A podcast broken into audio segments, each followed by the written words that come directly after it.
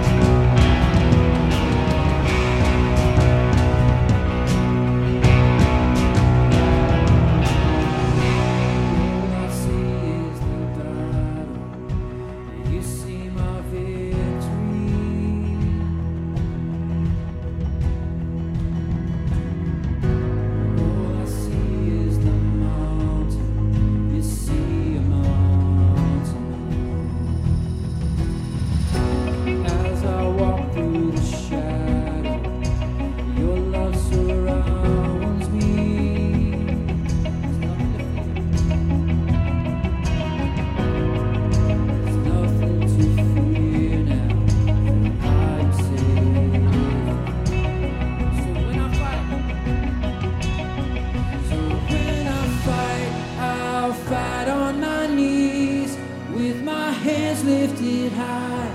Oh God, the battle belongs to you. Every fear I lay at your feet. I'll sing through the night. Oh God, the battle belongs to you.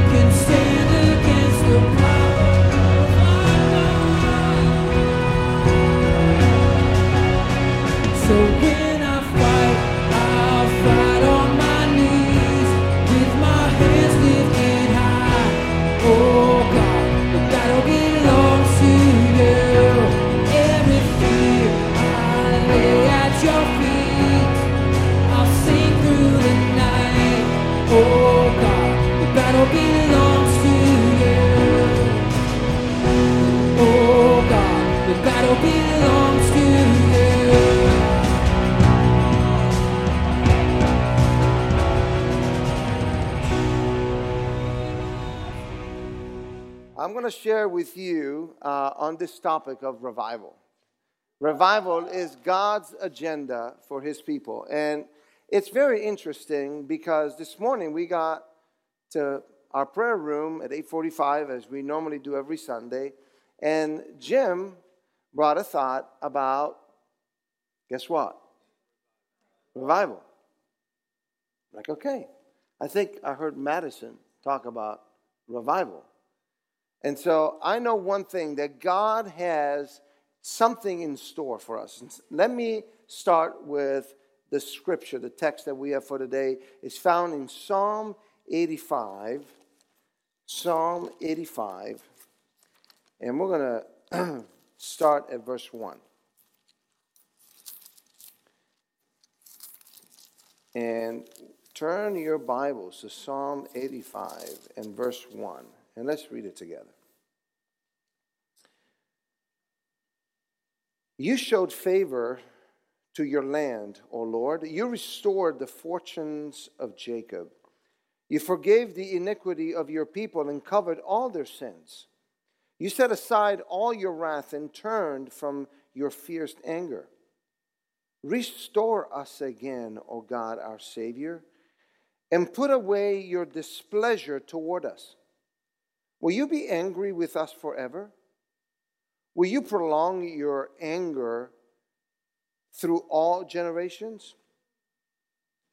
Will you not revive us again, that your people may rejoice in you?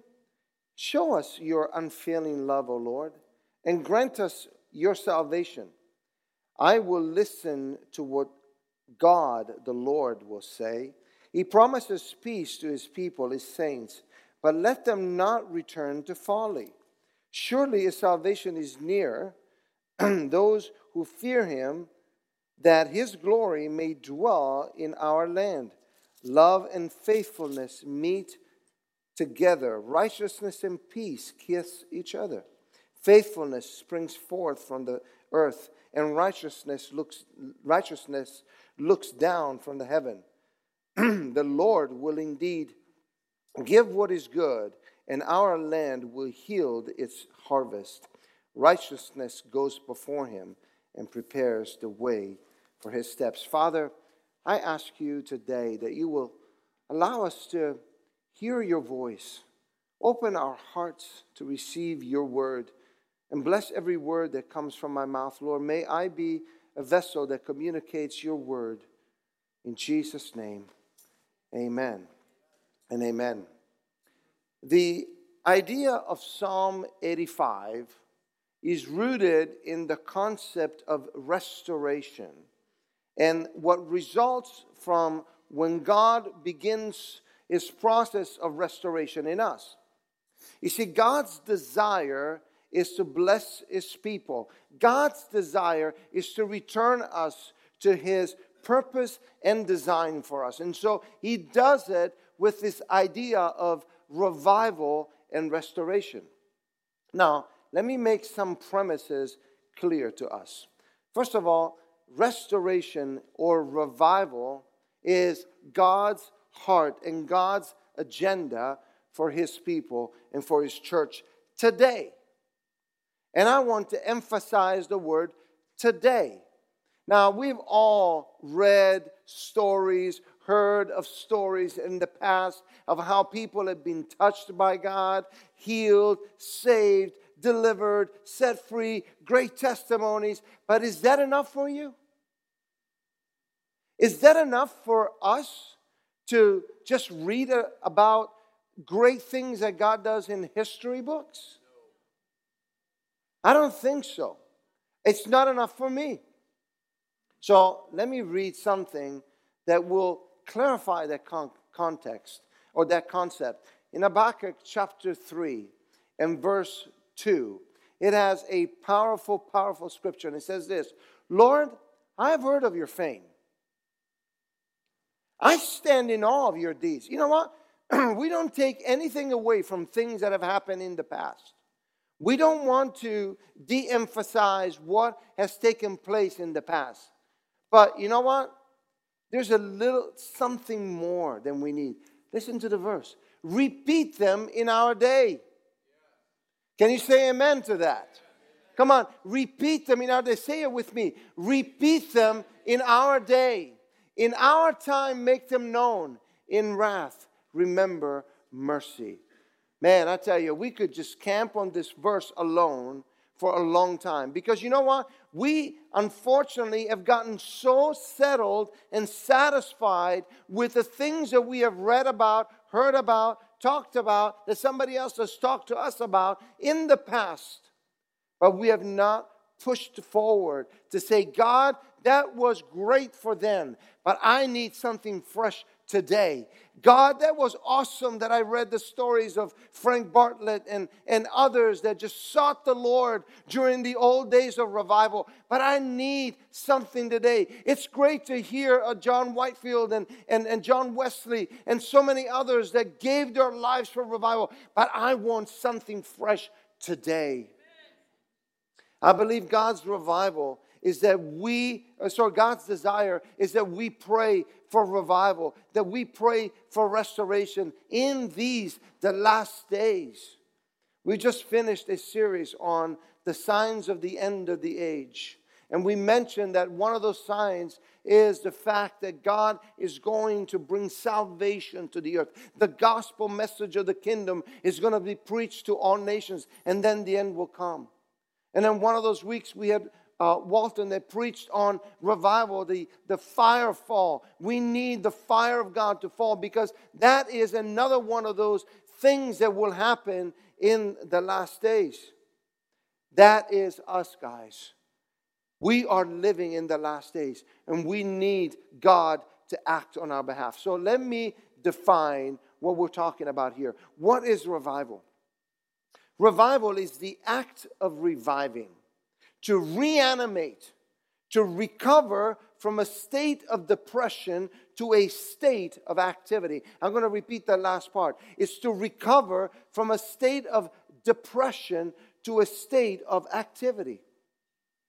Spiritual revival occurs when a number of people, typically a large number of people, who have been spiritually dead or indifferent to spiritual considerations, simultaneously or in quick succession, become alive to the importance of spiritual things.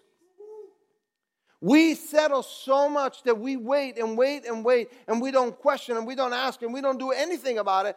and so death, spiritual death, begins to settle very, very quietly and softly. And we don't even know it. When revival comes, it alters the state of our belief system. It changes the way that we see both spiritual realities as well as our regular day to day realities and our moral realities. When revival comes, we live and we act in a state of zeal and joy for the Lord. Come on, somebody. I need some witnesses in here. You know what? we act like we know what we're talking, like we really do live in zeal and joy for God. Because you know what? God is doing something that's deep inside our spirit. It's not just goosebumps, it's not just great programs, it's something deeper that God is doing. Revival is typically accompanied by a desire to know God, to pray more, to feed on His Word. It becomes the source of everything. God becomes the source of everything that we say and do. That is revival. When revival comes, it also brings a renewed sense of the holiness of God and a repulsion towards sin and we have gotten so accustomed to a culture and a society that is so permissive that it's okay. A lot of the things that we say and do and hear and act upon, they're just, they've become okay. They've become the norm. But God is saying it's enough. There has to be a sense in which we begin to sense the holiness of God in our midst, the fear of the Lord in our midst, and we act like it. It's exciting to talk about revival, isn't it? It brings a great joy to experience God in powerful ways. It's amazing. But revival will make us uncomfortable. I can assure you. Revival will make us feel uncomfortable. It will cause, uh, cause you to squirm in your seat and feel very unsettled. So let me ask you a question. How many of you want still revival? In order to experience revival, there are some things that God has to get to in us, first and foremost. Those changes oftentimes will cause many believers to shirk away and desire status quo Christianity rather than pressing through and say, God, I want you more than my comfortability.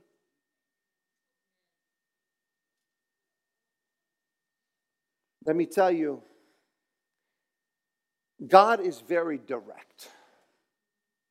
He doesn't mince words.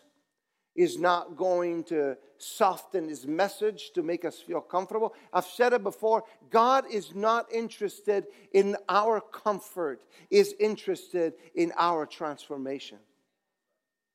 He's not interested in making us feel the warm fuzzies as we go to church and we just lift our hands and we're just so excited. We've heard, you know, great songs and, and people that have encouraged us and, and we hear a little message, you know, a little friend of, a friend of mine, an evangelist used to say, we're so content to go to church and we hear little sermonettes that makes little Christianettes and we go home and we forget about it all and we live our lives the same way as we've always have.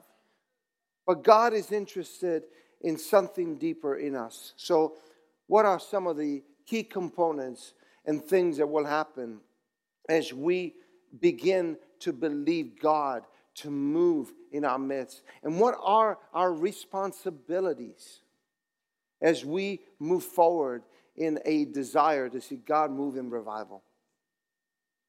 Number one, revival. And actually, you know what? Before I go to number one, let me say this. You can keep it up there. If you are not a, a, a fan of history, you need to become. I don't want to give you the impression that what has happened in the past is not good. It should not serve as an example for us. On the contrary, go back and see and read what God has done in the old days. I'm not going to read a couple of, of uh, just short uh, examples at the end that will give you an idea of what happens in revival. But you know what? Become a student of history. And if you want to know more about books about revival and stuff, come and see us. Uh, I'm sure Walton has got a, uh, a truckload of, of in, in inspirations. Sam and Jim, I'm sure, have others. I mean, we can give you all the information that you need in order to deepen your sense of knowledge of what happens in the days when revival comes, all right? so, number one, revival never comes unless there is a burning desire in our hearts for revival. It's just not going to happen unless we have that desire. You know, we need Holy Spirit to spark a fire in us that can't be quenched. We need to become passionate about God, passionate for God, and passionate for what revival means in our hearts. We need to be passionate.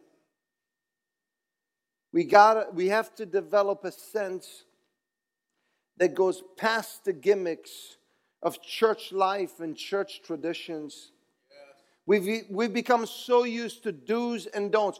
Do this and you'll do great. Don't do that and you'll be fine. And so we focus on the all, mostly, unfortunately, we focus on a lot of don't. Don't do this. Live this way. Don't do that. Don't do the other. Rather than saying, you know what? Get on your knees. Pray more. Ask God to bless you. Ask God to speak to you. Ask Him to reveal His heart to you. Read the Word, feed on the Word. Those are some of the things that we have got to become more passionate about. Not a list of do's and don'ts. You know what list of do's and don'ts do? They set religious parameters for us. And you know what? Religiosity or a religious spirit does not work. It does not work. When revival came to Azusa Street And you're probably wondering what in the world is Azusa Street? Well, that's one of those books you need to get for yourself. Get the book called Azusa Street by Frank Bartlett, and I'll tell you what happened at the turn of the century. When revival came to Azusa Street, as well as many other revivals throughout history, a few simple people developed a burning desire for God and for spiritual reality. Now, I'm not sure that they even knew themselves what they wanted, but they knew one thing they sought God. They prayed and they went after God. And you know what? God met them, God touched them. And in fact, I believe that God rocked them, rocked their world so deeply by the Holy Spirit, and it caused them to have a hunger for more. Because when they got blessed one night, they came back the next night and they wanted more. And then they wanted more. And then people started hearing the rumble and, and the things that were happening outside, and they wanted more. That is what happens when revival comes. They were tired of traditions. They were tired of rituals, of church regular rudiments of church life. They were tired of that. The reason why, friends, we press and we talk about revival is because we've experienced the goodness of God, the presence of God, the glory of God. I don't know where you are at, where you've experienced in your life, but I want you to know that I have experienced the presence of God that almost was like terrifying presence. You know what I'm talking about? When God comes in His glory and you're just like literally quaking in your boots. You know what I'm talking about, Robert? I see you nodding your head. Yeah, yeah. I remember one of my uh, professors at college. He was a professor of Pentecostal distinctives. And uh, he was telling us about revival and sharing when God comes upon his people. He said, he said, one day I was just a teenager. The glory of God came down so powerfully, I literally hid under a chair because I was terrified. And yet I knew that God was there, God was on the scene. Are you tired of traditions and church as usual and religious activities? I can't stand it. I really can't. You know, if, if you're coming to this church for a polished message and, and a preacher that's going to wow you with, with tweetable quotes, uh, you're probably coming to the wrong church. be honest, I'm not that good. But if you really desire to see God move, would you please join us? That's all I want to say. Would you join us in seeking God for more of what He has? Because you know what? I'm tired of regular church and tradition. I want to experience God in my day. Before I die, I want to see God move. I want to see sick people being totally healed. Not without, oh, well, you know what, uh, go home and then check and maybe, you know, if it's okay. And they, they feel better when they're at church and then they go home and, and the, you know, the pain comes back. That's not what we're talking about. We're talking about God miraculously making tumors disappear and doing things that just cannot be explained. That is the God that we serve, and that is the God that I want to experience in my day. Jesus.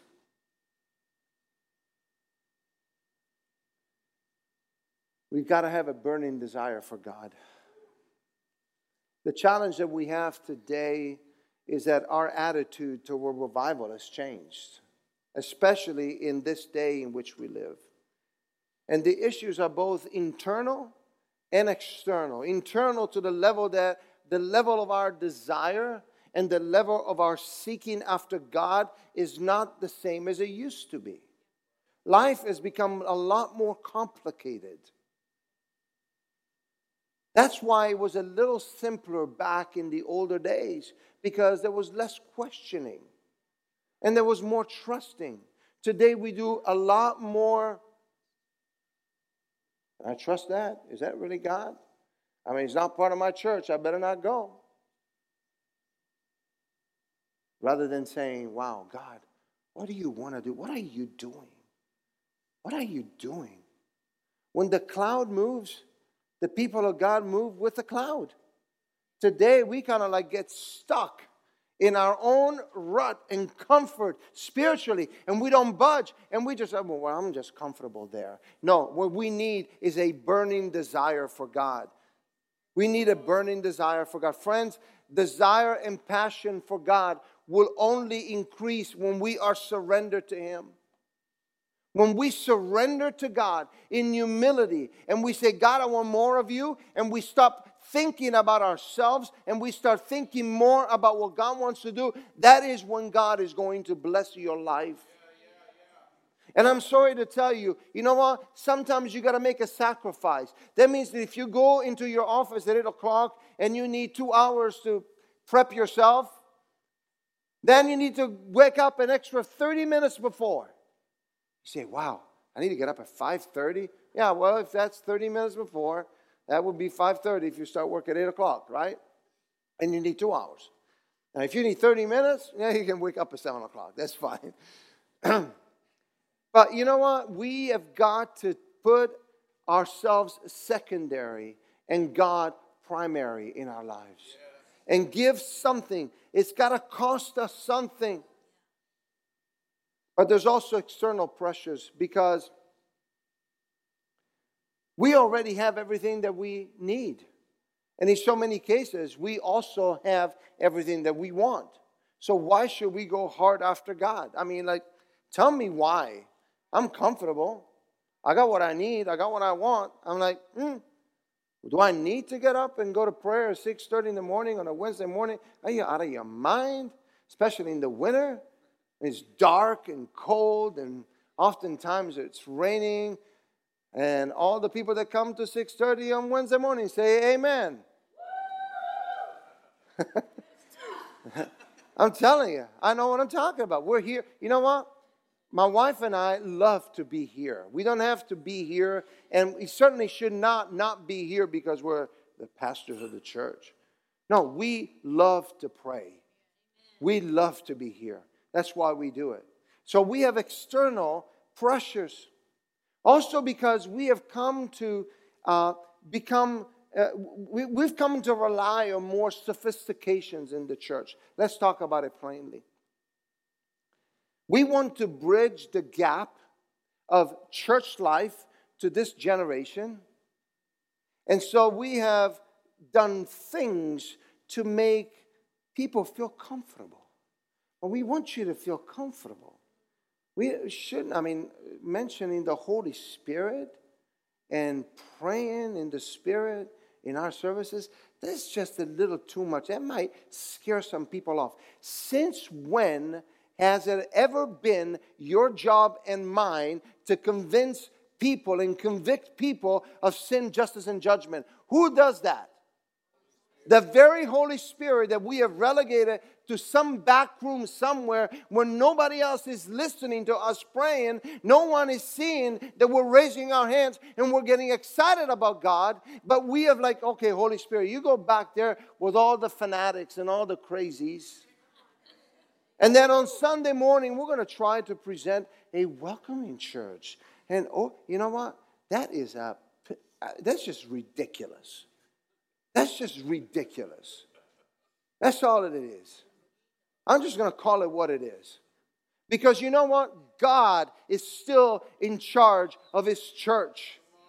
Jesus is the cornerstone of his church. And he said, When I go, I'm going to send you the comforter so that he will guide you and lead you in all things. And the comforter is the Holy Spirit. Why is it that we have relegated the Holy Spirit into the back room of prayer? It cannot be. We have got to be awakened to that reality, friends. Now, God said, My ways are not your ways. So, anytime you think of something that should make people feel comfortable, do the opposite. Anytime that you think that, that God will be pleased with your mindset, go the other way. Now, don't get me wrong. I'm a nerd, tech nerdy a little bit. And I love technology. But you know what? Technology will not usher revival. Our senses will be stirred, no doubt, but our hearts need to be changed. And in order for our hearts to be changed, we need a power that's deeper than the power of technology, and that's the power of God. We need anointed methods that are soaked in prayer to bring people to God. Look at what Paul says in 1 Corinthians chapter 1 and verse 27. Instead, God chose the things the world considers foolish in order to shame those who think they are wise. Hmm. And he chose things that are powerless to shame those who are powerful. Do the opposite. Don't go with your thoughts and your ideas.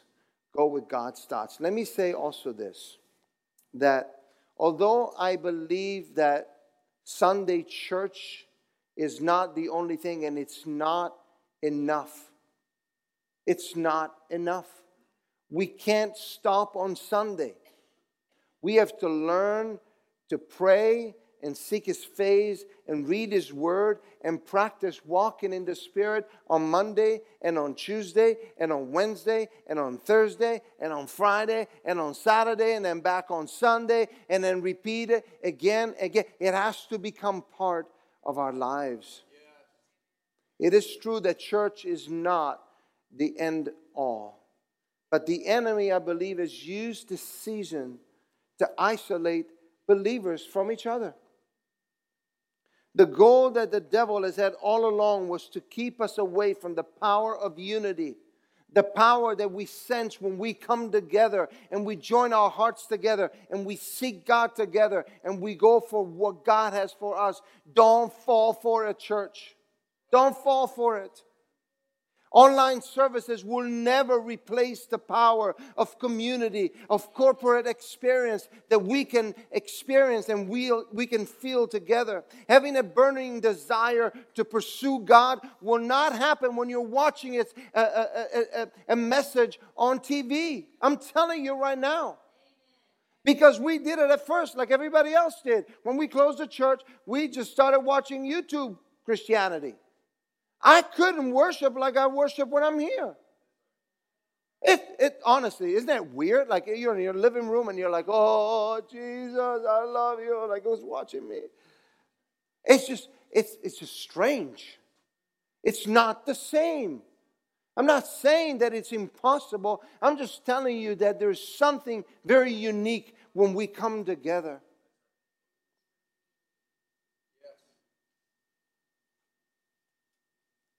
All aspects of Christian life and Christian living are best experienced when we're together. Hebrews chapter 10, verse 25 clearly says, Let us not neglect assembling, coming together, especially as we see the day approaching. And we are seeing the day approach.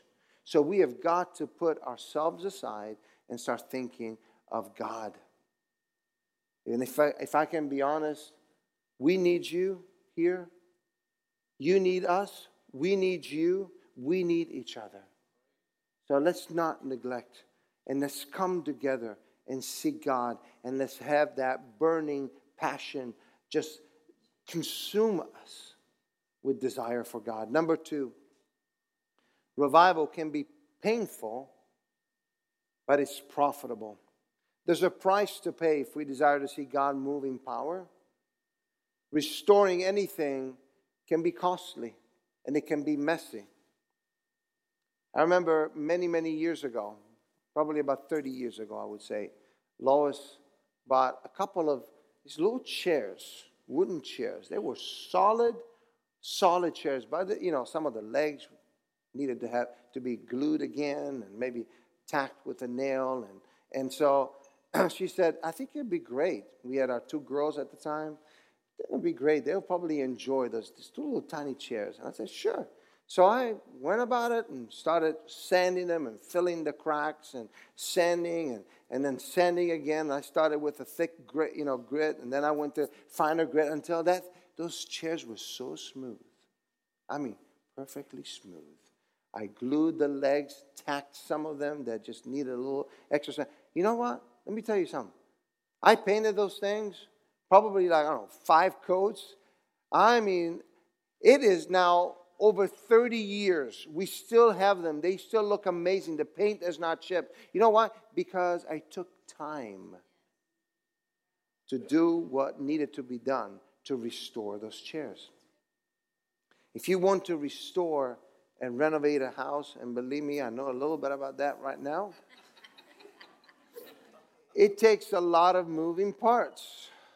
It takes a lot of people to go through that. You need to have your engineers and your designers, your carpenters and your plumbers, your painters, your electrician, expert people that know what they're doing. By the way, our kitchen is almost finished. Woo! Thank you, Jesus. You know what? In order for revival to take place, God has to do the same thing in us. He's got to sand, he's got to tack some things, he's got to chip away, hammer, saw out, cut out, unclog, unclog some pipes, unclog some wells, Jim. Right? He's got to do a lot of work that we don't like to go through. An inside out transformation can be a messy affair because it's gotta, God's got to work at all those areas of our lives. This is where we typically put up a fight with God. We try to negotiate our terms of agreement with God. Okay, God, you can go here, but not there. Okay, just uh, stay out of that area of my life. Don't touch my friends. Uh, you know, don't touch my this habit. But you, you know, you want me to give you this? I, will be happy to stop cussing. Uh, you know, I, I, won't do drugs anymore, God. I, I, I promise. We choose, we select, we de- define our terms of agreements with God. But that's not the way it works. And you see, we get very excited when we see the. You know, I remember when the the the uh, uh, the company, the contractor, gave us a blueprint for our new kitchen. I was so excited. I mean, like Lois and I were like, wow, that's going to be our new kitchen. That's going to be amazing. You know, it's like, okay, right now it looks terrible. Water is just damaged and destroyed everything. But you know what? Things are going to look beautiful when they're done. Wow, look at this beautiful blueprint, the finished product right before us. But then the work starts, or maybe it doesn't start.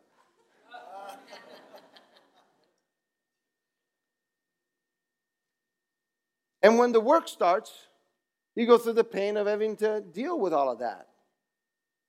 We have sand in every crevice that you can think of, dust everywhere, even with covering. It happens. Oh, we get so excited. But the pain that we have to undergo, the process of restoration and the process of revival, it's hard.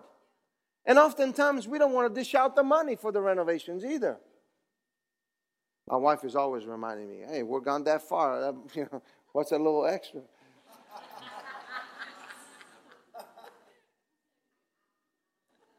we got to check our lives, guys. Maybe some relationships have to die. Maybe some connections that have drawn us away from God have got to go.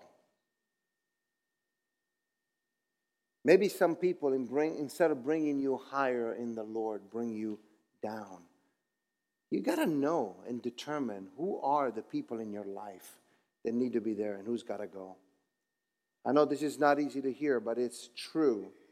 And I want to read you something that is going to highlight this point in Hebrews chapter 12, in verse 1 through 4. It's a powerful scripture. I'm going to read it in the New Living Translation. It says this Therefore, since we are surrounded by such huge crowd of witnesses to the life of faith, let us strip off every weight that slows us down, especially the sin that so easily trips us up. And let us run with endurance the race that God has set before us. We do this by keeping our eyes on Jesus, the champion who initiates and perfects our faith. Because of the joy awaiting him, he endured the cross, disregarding its shame, and now he's seated in the place of honor beside God's throne. Think of all the hostility he endured from simple people. Then you won't become weary and give up. Makes sense, doesn't it? But listen to this. After all, you have not yet given your lives in your struggle against sin. We live a life of comfort. We choose our terms of agreement with God. But the fact of the matter is that we have not yet given our lives for what the struggle of sin represents.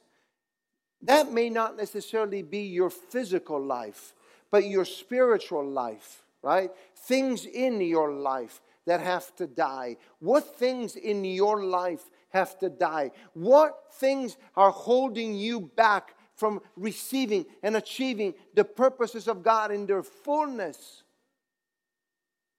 Let's stop being sera Christians and just walk with the Lord.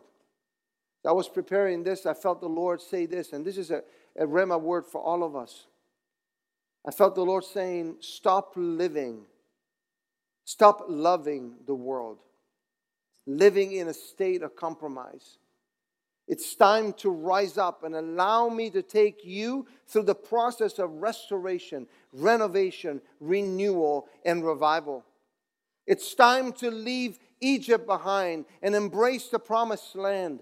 It's time for a spiritual refreshment, the likes of which you've never experienced before. That is what God wants to do in us. Let me conclude with this third item. Revival starts when the Holy Spirit brings back to brings us back to our first love. You know, as I was thinking of the first love, the typical question that we ask is, Oh, do you remember when you first accepted Jesus? All that passion and desire that you had. Do you remember that? That was so amazing, right? But you know what? The reality is that things have slightly changed in this day. And so I was thinking more of a, perhaps a more appropriate question. And let me ask it this way Do you remember your first date to the man or the woman that you are married to? You remember that first date? You remember that joy, that, that passion that you felt for that man, that woman that was next to you? We've got to get back to that kind of love, that kind of passion. Being lovesick for Jesus, allowing nothing to replace that passion and that desire. You know, when I used to travel on business all the time, I couldn't wait to come home. I count the hours. I'm getting on a plane, I'm going home. Lois is going to come and get me. And then it was just a little hard for her to come and get me. And so I Uber home, and I, you know, on the way home, we're like texting each other. And when I, you know, I go home and I'm just like so excited to see her, and she's excited to see me most of the time.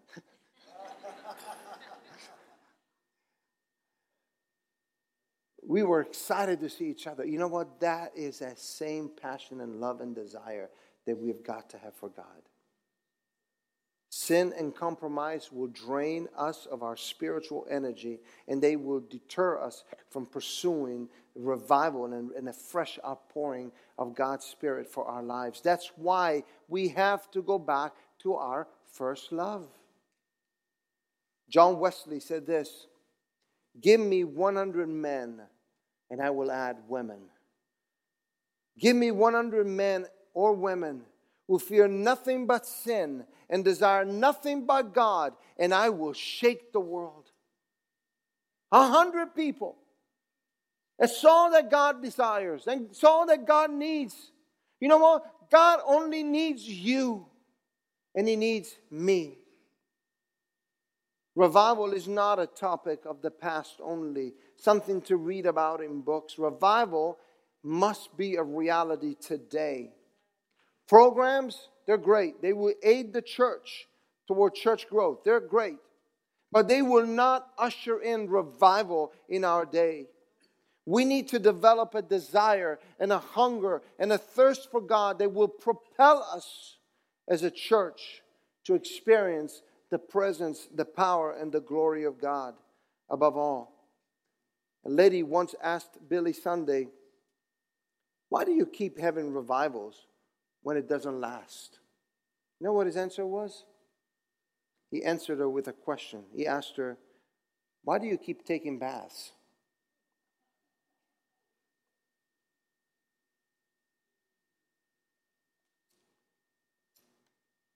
James Packer, in his book, Your Father Loves You, wrote this Revival is the visitation of God which brings to life Christians who have been sleeping and restores a deep sense of God's near presence and holiness. Thence springs a vivid sense of sin and a profound exercise of heart in repentance, praise, love, and an evangelistic outflow. Each revival movement has had its own distinctive features, but the pattern is the same every time. First, God comes. On New Year's Eve, 1739, John Wesley, George Whitefield, and some of their friends held what they called a love feast, which became a watch night of prayer to see the new year in. At about 3 a.m., Wesley wrote, the power of God came mightily upon us, in so much that many cried for exceeding joy, and many fell to the ground. Revival always begins with a restoration of the sense of the closeness to the Holy One. Second, the gospel is loved as never before. The sense of God's nearness creates an overwhelming awareness of one's own sin and sinfulness. And so the power of the cleansing blood of Christ is greatly appreciated. David, would you come? Then repentance deepens. Listen to this. In the Ulster revival of 1920, the shipyard workers brought so many stolen tools that new sheds had to be built to house the recovered property. Repentance results in restitution. Finally, the Spirit works fast. Godliness multiplies, Christians mature, and converts appear.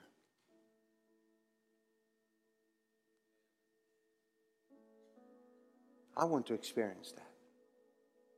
I'm not satisfied with what we have. I want more.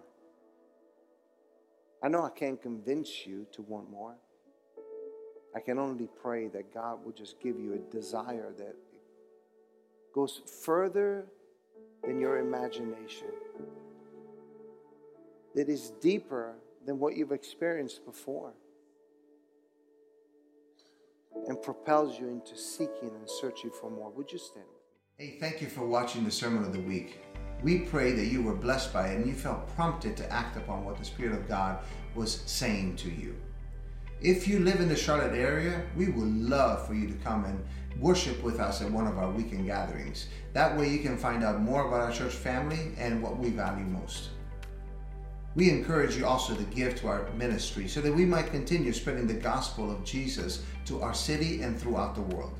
To do so, you simply go to missioncommunity.cc click on the give button and the rest is simple. Lastly, I would encourage you to check out the remaining content on our YouTube channel. And don't forget to subscribe.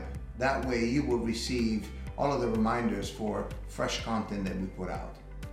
Have a wonderful rest of your day. May God bless you and thank you again for watching this week's message.